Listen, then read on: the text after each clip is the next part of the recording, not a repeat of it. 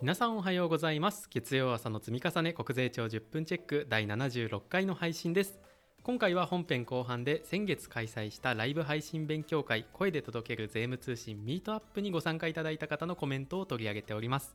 最後までお聞きいただけると嬉しいです。それでは早速本編参りましょう。どうぞ。おはようございます。税理士の村木です。おはようございます。税理士の米津です。皆さん考えてなかった。考えてなかった。こんなのもいいですかね。たまには。はい。ということで、はい、このシリーズは国税庁の新着情報のうち重要性の高いものを2人で話すと企画です。我々2人の勉強会に参加するイメージで聞いていただければというふうに思います。また若いリスナーさんが多いそうなんでなるべく噛み砕いて話するようにしていますということで今回まずはじめに先月最初の回で取り上げたポッドキャストネーム NY さんからのメッセージが来ていたので紹介いたしますね。村木先生米津先生資産調整勘定営業権についての解説ありがとうございました。大変勉強になりました。こんなマニアックな内容を僕のために取り上げていただいて本当に感謝しています。あさっての税理士試験絶対受かってきますと。いうことで非常に嬉しいメッセージをいただきました村木先生。あの解説で分かっていただけたのかどうかちょっと不安ですけど まあよかったです。バッチリ分かってるように。あそうですか。法人税法の試験は1問目がグループ通算で、うん。第2問目が課題支払い費税制っていうなかなか実務家にはかわいそうな内容でしたけど、まあ、うまくいってればいいですね NY さん。い祈ってます。ドンピシャじゃなかったかもしれないけど気持ちがすっきりした状態で試験に臨めたんで多分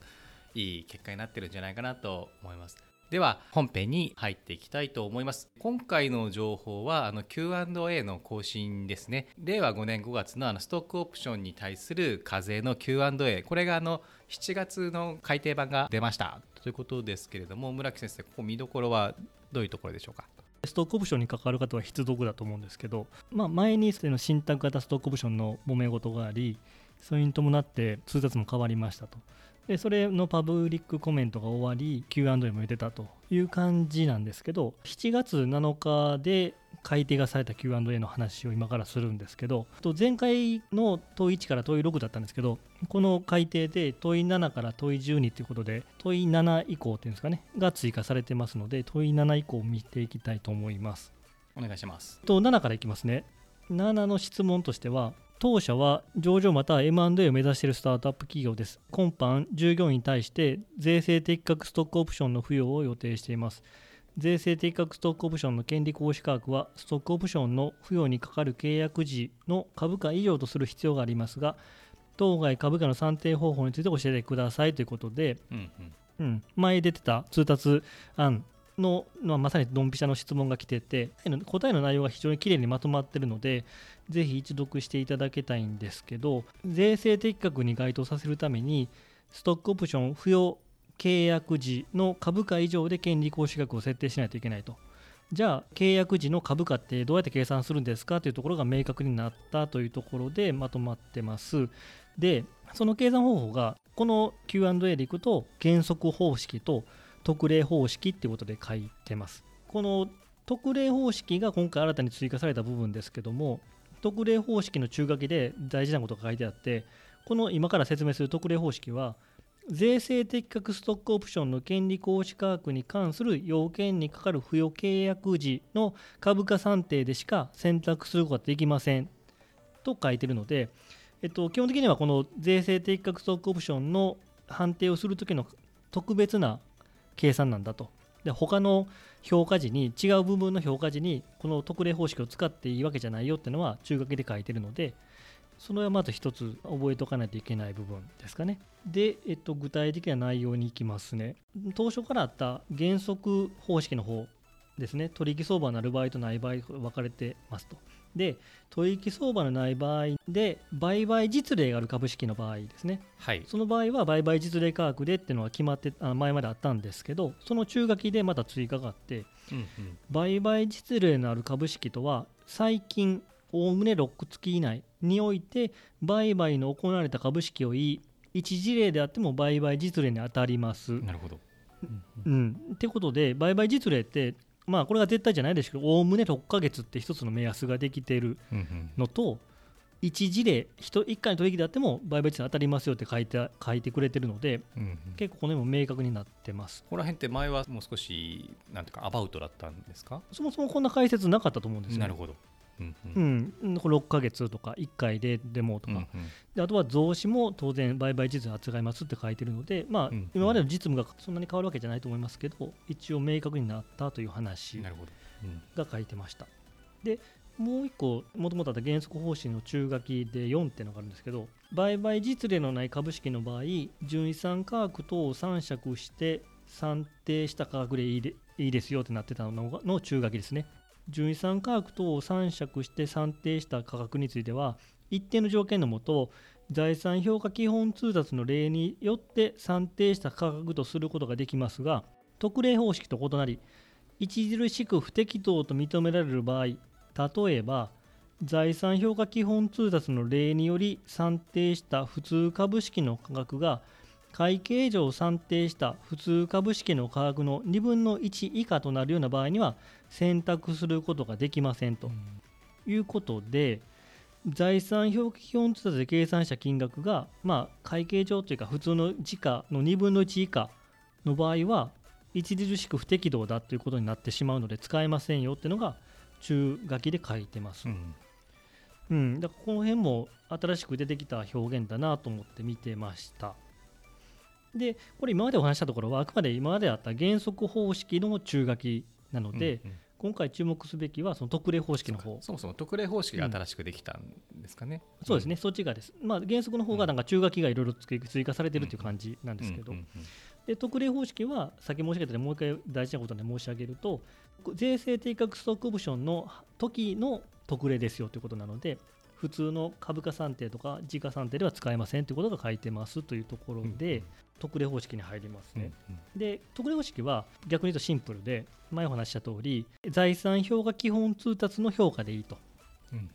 あの有名な原則的評価であれば類似業種批准方式とか純資産価格方式とか併用方式はいでいいよと。で、これは相続税、同様税と同じように、同族株主等が取得した場合は、この原則評価。で、逆に同族株主じゃない従業員とかが取得した場合は、例の配当還元価格でいいというのが明示されてますので、ここはまああの通達案の通りですけど、やっぱり、え財産評価基本通達ベースでいいんだっていうところは再確認できる問い7でした。なるほどであのその特例方式を使う場合に財産評価基本達の例でいいんだよってなってましたけど所得税とか法人税法上の時価の話をしているので、うん。法人税法上だったり所得税法上の時価になってしまうので中心的な同族株主に該当するときは障害者に該当するものとしてで、えー土地とか有価証券は時価で評価して、はいで評価差額に対する法人税が控除しないとか、まあ、その辺は当たり前のようについてますのでご注意ください。いわゆるあの同族会社で自社株買いする時の株価算定とかあれと同じような方法ですかねそうですね。うん、そこはもう皆さん慣れたもんだと思うので、まあ、これがまず問い7で基本的に表現されてました。これちなみにごめんなさいあの原則方式と特例方式があって、これは、えー特例方式がが使える状況つまりと取引相場のない株式であればあの特例方式を使っていいっていうことなんですかねうん、使う方が有利でしょうね、普通はねもう。ほとんどの場合そちらを使うことになるであろうということですかね非上場株式に限定はされてますけど、ううんんうんうんうん普通はこっち使うんでしょうね。ありがとうございますはい、で、次、8いきますね。で8はさらに面白くて、さっきお話しした通り、株価をどう計算するかというときに、財産評価の純資産価格方式でいいよと。で、その時に、これは普通の株価評価の時にも、相続税の株価評価とかでもあるんですけど、まず、例えば、直前期末の決算に基づいて計算していいのかどうか、はあはあはうん、例えば3月決算の会社であれば、あはい。ストックオプションを10月にしますって時に、じゃあ9月末で決算を組み直して、それで純資産価格を評価するのか、はい。直前期末の数字を使っていいのかという、まあ、相続税でも同じ話がありますけど。そうで、すね。よく悩むところですねこれねそうですね。で、これも基本的には同じで、相続税とか同じで、直前期末の決算に基づき算定しさせてありません。が、次のような場合は仮決算を組んでくださいと。で、次のような場合はっていうので、E とローが上がってて、E がストックオプションの付与契約日が直前期末から6月を経過し、かつその日の純資産価格が直前期末の純資産価格の2倍に相当する額を超える場合、結構明確に書かれてますねそうそうそうそうびっくりするでしょ。だからこれ後でまとめようと思ったんですけどこれ多分相続税の計算の時にも同じ考え方を使えるんじゃないかなと思ってて。そうですよね。なんかそのストックオプションのみ適用だとは言いつつも参考にできますよねこれね。そうそうそう、いつの決算機の数字を使うべきかというところは多分相続税で同じ話になるんじゃないかなと思って今ご紹介してたんですけど。相続税だとこれって著しく変わってる場合みたいなそういうやや曖昧な表現でしたよね確か。そうそう。それがもう一回読むと直前期末から6月経過だから半年以上経過しててかつ純資産価格が2倍を超えてる場合2倍以上変動してる場合っていうのがなんか明確に書かれてるのがまず一つ、ね、いいガイドラインになりますね。うん。でもう一個ローですね。これも仮決算組まないといけないケース。ロー。直前期末からストックオプションの付与契約日までの間に株式を発行している場合。だから直前期末から総コプションの付与までの間に株式を発行している場合は決算組み直せと、うん、うん、だこれも多分普通の相続税評価の時もそうしないといけないんだろうなという感じがしますね。で当然ですけどなおその場合は直前期末の純資産価格に株式の発行の際に払い込み受けた金額を資産の額に加算して純資産価格を算定し差し支えありませんと。であとまだ中書きが面白いの続いて純資産価格がマイナスになる場合の株価はゼロとなりますが、権利行使額は微棒価格の1円以上の任意と価格とすることになります。なるほど、うん、1円以上はつけてくださいねと。で、発行済み株式数はストックオプションの付与時の株式数となります。括弧直前期末の株式数とすることができませんと。なるほど。うん、いう感じになってますので、これはそうあの今、米津先生からご指摘あった通り、普通の相続税の株価評価の時も参考にできる指標だと思うので、一読していただけたらなと思いますそうですね、ぜひあのストックオプション、直接触らない方でもいいネタになりそうですね。で、次、問い9。問い9は優先株式を発行している場合の具体例でした。うん、まあ、これはまた興味ある人は読んでいただいたらいいかなと思いますので、で問い10今回通達が変わったんで権利行使額を引き下げたいから、権利行使額を引き下げた契約変更をしていいですかと。その場合でも税制的確ですかというのを質問です。実際ありそうですねこういうケースは、うん、あるでしょうね。で結論としてはまず契約で定められた事項を変更した場合原則として適格ストックオプションに該当しませんというのがまず原則です、うん、ただただということでまあ、今回の通達改正で実態としては税制適格を否認されないために高めに設定していたという実務を踏まえたものであり同通達が公表されていれば権利行使額を高めに設定しなかったであろうということがあるでしょうと。いうことで今回は通達改正後に権利行使価格を引き下げる契約変更を行った場合でかつ当該契約変更後の権利行使価格が同通達に定めた権利行使価格に関する要件を乱しているときは税制的確相交渉を認めましょうということになってますのであの今されてて権利行使価格高すぎたという方にとっては朗報だと。これはいいですね。大岡裁きというかあっぱれっていう感じですね。そうですね。気前がいいですね、うん、すごい現実をよく知ってはるなという感じの大岡裁きだなという感じがしましたね。問い10です。ありがたい。で問い11は適格ストックオプションの要件に株式の保管の要件があるんですけど、まあ、簡単に言うと株券不発行の非上場会社であっても、まあ、こうすれば要件を満たすからねっていうのを解説してくれてますので一度あの手続き面ですけどご確認ください最後です問い12が最後で信託型のストックオプションについてどうすれば税制適格として認められますかというのが最後にまとめてありますので、まあ、信託型を採用している場合でもこういうふうにすればこういう要件を満たせば適格トークションできますよということになっているので最後に12番でまとめてあるという感じの Q&A の改定でした。はい。ご解説ありがとうございました。非常に興味関心の強いところだと思いますのでリスナーの皆さんもぜひ原文をチェックしていただけたらと思いますということで今週の本編はこれぐらいにしておきましてここからはあの先月開催したオンラインイベント声で届ける税務通信ミートアップの振り返りを緩くしてみたいと思います。村木先生いかがでしたか？非常に緩くやらせていただいたんで気楽だったんですけど喋る内容がちょっと定まってなくて皆さんが満満足いただけたかどうかっていうのは不安だったんですけどね。早速感想のメッセージをいろいろいただいていてそれを見てる限り優しい温かい声があったりとか村木先生ちょっとイケメンすぎて逆にがっかりしたというちょっと謎のコメントをいただいてたりとか、でもこれはい、顔顔ネタが皆さんいじり始めたのって、米津先生のせいですそうよなんですか？米津先生が僕の顔をいじるから皆さんもいじいじっていいんだってなってるんで。じゃあちょっと反省はい。あと子さんというかあんまり言うとあれかもしれないですけど以前から何回かあのメッセージを10分チェックの方にいいているリスナーの方名前言っていいのかなトンテキタベコさんであったりとかあのご参加いただいていたようでしてあのあいつものメンバーが来てもらえて応援してもらえてるっていうような気持ちがあってちょっと嬉しかったですね。今回参加された皆さんにアンケートをせっかくなんでいくつかご紹介していきたいと思います。一つはあのポッドキャストネームくつさんですね。ミートアップありがとうございました。米津先生の実直な人柄と村木先生のイケメンぶりがよく伝わってきました。次回も楽しみにしております。というものであったりとか。ポッドキャストネームミッキーさん。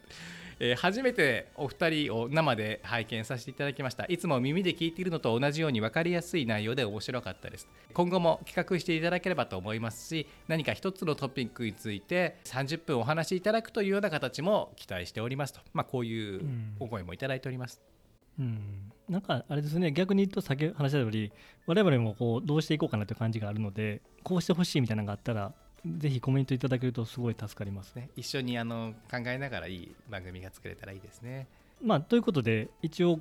好評いただいたということにように理解したので あの今月もやってみますということですので、えっと、9月の25日給料日ですね